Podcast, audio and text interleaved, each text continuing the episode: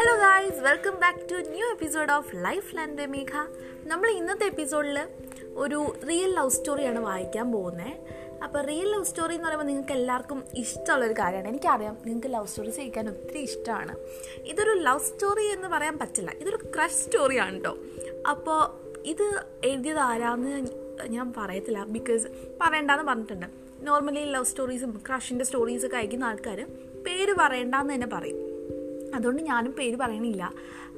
അതിന്റെ കാരണം നിങ്ങൾക്ക് എന്തായാലും അറിയാം. എന്തെങ്കിലുമൊക്കെ ബുദ്ധിമുട്ടുകൾ ഉണ്ടാവും ശരി. ഈ മെയിൽ എനിക്ക് വന്നിട്ട് ഏകദേശം ഒരു മാസമായിട്ടോ ഒരു മാസം കഴിഞ്ഞിരിക്കുന്നു. ഞാൻ അന്ന് വായിച്ചാണ് പിന്നെ ഞാൻ ഇന്നാണ് ഇത് ഓപ്പൺ ചെയ്യണേ. അപ്പോൾ എനിക്ക് തോന്നി വെച്ച് നീട്ടിക്കഴിഞ്ഞാൽ ഇത് മെയിൽ അയച്ച ആൾക്ക് ഒരു സങ്കടമാവത്തില്ല അവർ എക്സ്പെക്ട് ചെയ്തിരിക്കുന്നതായിരിക്കില്ലേ. അപ്പോൾ എന്തായാലും നമുക്ക് മെയിലിലേക്ക് അടക്കാം ഹേയ് ഞാൻ കരുതി എന്റെ ലൈഫിലൊരു ചെറിയ പാർട്ട് നിങ്ങളോടൊപ്പം ഷെയർ ചെയ്യാമെന്ന് ഇതൊരു വലിയ ലവ് പ്യാർ സ്റ്റോറി ഒന്നും അല്ല.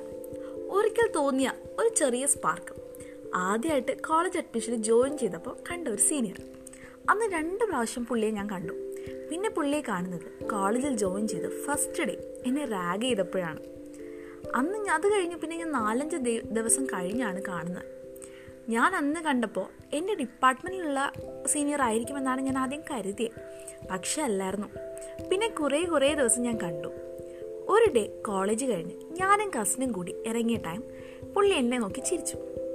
പിന്നെ കാണുമ്പോഴൊക്കെ ചിരിക്കുമായിരുന്നു അങ്ങനെ ഇരിക്കെ പുള്ളി എനിക്ക് ഇൻസ്റ്റയിൽ റിക്വസ്റ്റ് അയച്ചു. അയ്യടാ കോൾ അടിച്ചല്ലോ. അന്ന് ഞാൻ അക്സെപ്റ്റ് ചെയ്തു. തീർച്ചയായിട്ടും അക്സെപ്റ്റ് ചെയ്യുമല്ലോ പിന്നെ മെസ്സേജൊക്കെ അയക്കാൻ തുടങ്ങിയിട്ടുണ്ട്. ആദ്യം ഞാൻ അടുത്തില്ല. പിന്നെ പിന്നെ പയ്യെ അടുത്തു തുടങ്ങി. അങ്ങനെ പുള്ളിക്കാരന്റെ ബർത്ത്ഡേയുടെ അന്നാണ് ഞാൻ നിങ്ങൾ ആദ്യമായിട്ട് നല്ല കൂട്ടായി സംസാരിക്കുന്നത് അങ്ങനെ എനിക്ക് പയ്യെ പയ്യെ ഒരു ക്രഷ് തോന്നി തുടങ്ങി. പിന്നെ അത് എനിക്കെന്തോ ഇഷ്ടമായി തുടങ്ങി.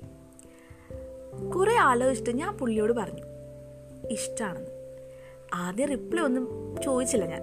പിന്നെ കുറേ ഡേയ്സ് കഴിഞ്ഞ് ഞാൻ പുള്ളിയോട് ചോദിച്ചു എന്നെ ഇഷ്ടമാണെന്ന് അന്ന് ഇഷ്ടമാണെന്ന് പറയാനുള്ള ധൈര്യം എങ്ങനെ ഉണ്ടായെന്ന് എനിക്ക് ഇപ്പോഴും അറിയില്ല കേട്ടോ. ആദ്യമായിട്ട് ഇഷ്ടം തോന്നിയ ആളാണ്. അങ്ങനെ പുള്ളിയോട് ചോദിച്ചു അപ്പോൾ പുള്ളി റിപ്ലൈ തന്നത് കുറേ സിറ്റുവേഷൻസ് സിറ്റുവേഷൻസ് കാരണം ആയിട്ടാണ് പറഞ്ഞത്. അങ്ങനെ പിന്നെ ഞങ്ങൾ നല്ല ക്ലോസ് ആയിട്ട് പോയി. നല്ല അറ്റാച്ച്മെന്റ് ആയി. അങ്ങനെ റിലേഷനൊക്കെ അങ്ങനെ റിലേഷൻ എന്നൊക്കെ പറയാം പക്ഷെ കോളേജിൽ ആരും അറിയരുത് എന്ന് പുള്ളി പറഞ്ഞിരുന്നു. അതെന്താ? ആ ചിലപ്പോൾ ഈ റിലേഷനൊക്കെ പല ആൾക്കാരും ക്ലോസ് ആയിട്ട് വെക്കുന്നൊരു എന്താ സീക്രട്ടായിട്ട് വെക്കുന്ന കാര്യങ്ങളായിരിക്കും. പക്ഷെ അത് എല്ലാവർക്കും അറിയാമെന്നുള്ളൊരു കാര്യമായിരിക്കും കേട്ടോ.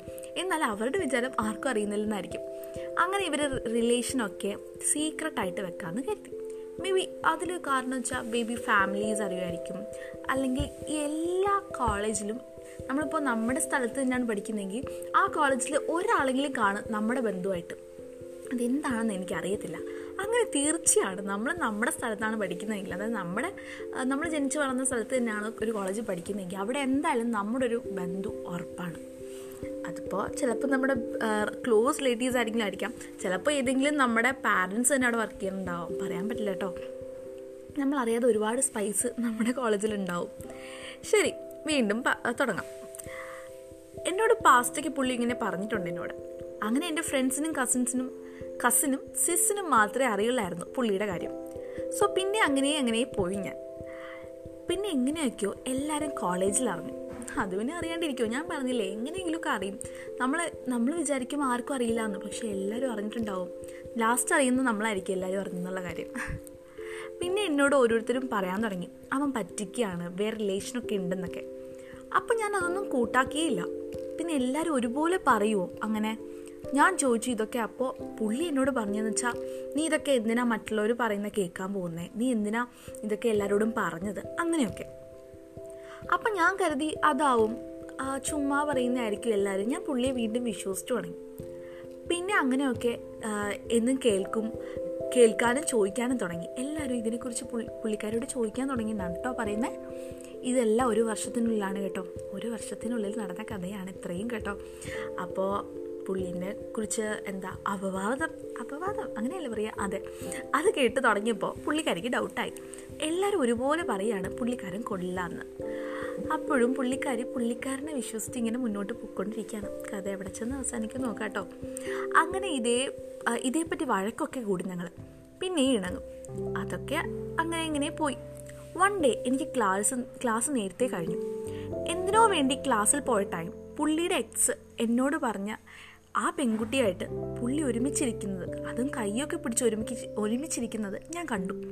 കണ്ടപ്പോൾ ആദ്യം ഒരു തരിപ്പായിരുന്നു പിന്നെ സങ്കടവും ദേഷ്യവും ഒക്കെ. പിന്നെ ചോദിച്ചപ്പോൾ പുള്ളി പറഞ്ഞത് ഞാൻ കാണാൻ വേണ്ടി മനഃപൂർവം അങ്ങനെ ഇരുന്നതാണെന്നാണ് എന്നെ ഇങ്ങനെ അങ്ങനെ ഇരിക്കുകയാണ് എന്നെ വീട്ടിൽ അമ്മ പൊക്കിയത്. എല്ലാം ഒരു വഴിയായി. അത് ഭയങ്കര കഷ്ടമുള്ള കാര്യമാണ്. നന്നായി ബാറ്റ് ചെയ്തുകൊണ്ടിരിക്കുമ്പോൾ ഔട്ടാകുന്നത് എങ്ങനെയല്ലേ?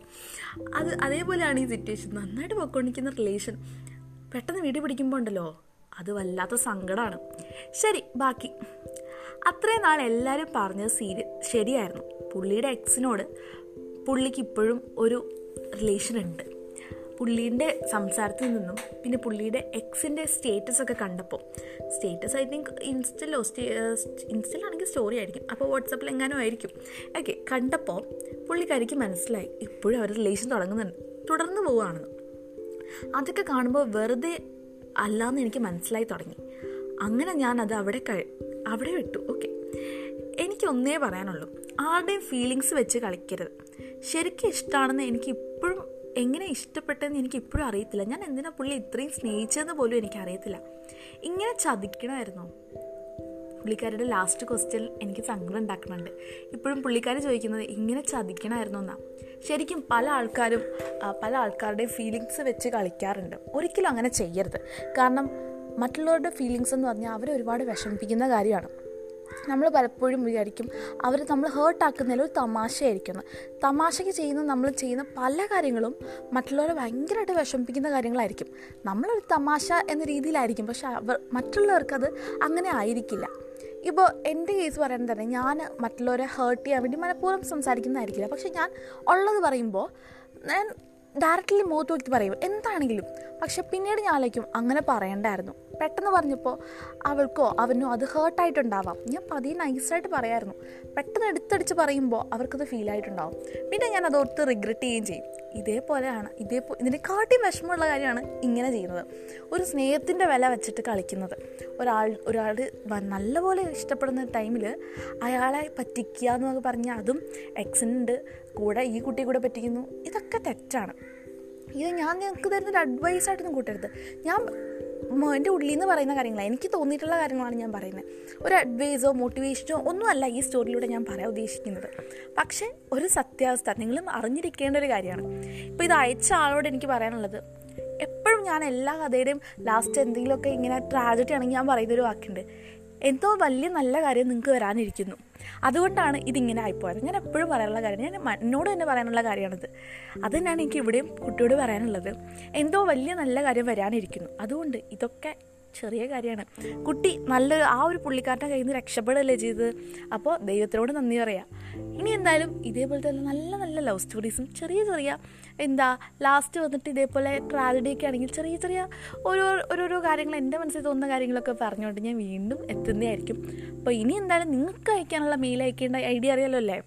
I D Megha V J one eight two seven at Gmail dot com ഇനിയിപ്പോൾ ഡി എം ചെയ്യാമെങ്കിൽ നിങ്ങൾക്ക് ഇൻസ്റ്റയിൽ ഡി എം ചെയ്യാം. വീർമെക്സ് V E E R underscore M E G Z അപ്പോൾ ഇന്നത്തേക്ക് ഞാൻ വിടാം. എല്ലാവരും stay safe take care bye